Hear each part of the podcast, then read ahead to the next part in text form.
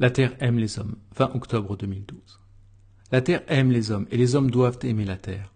Ce monde ne trouvera l'équilibre que dans l'acceptation du principe universel de l'amour. Les bêtises de ceux qui, comme des ânes, suivent les carottes successives que leur tend leur ego ont généré beaucoup de dommages. La Terre a besoin de retrouver un équilibre. Et elle fera ce qui est nécessaire, car au final c'est par amour pour l'humanité, celle de demain, qu'elle doit agir. Que comprendront les hommes? Verront-ils au-delà de leur ego? Seront-ils capables d'enfin ouvrir leur cœur et d'utiliser leur intelligence pour agir avec amour envers la terre?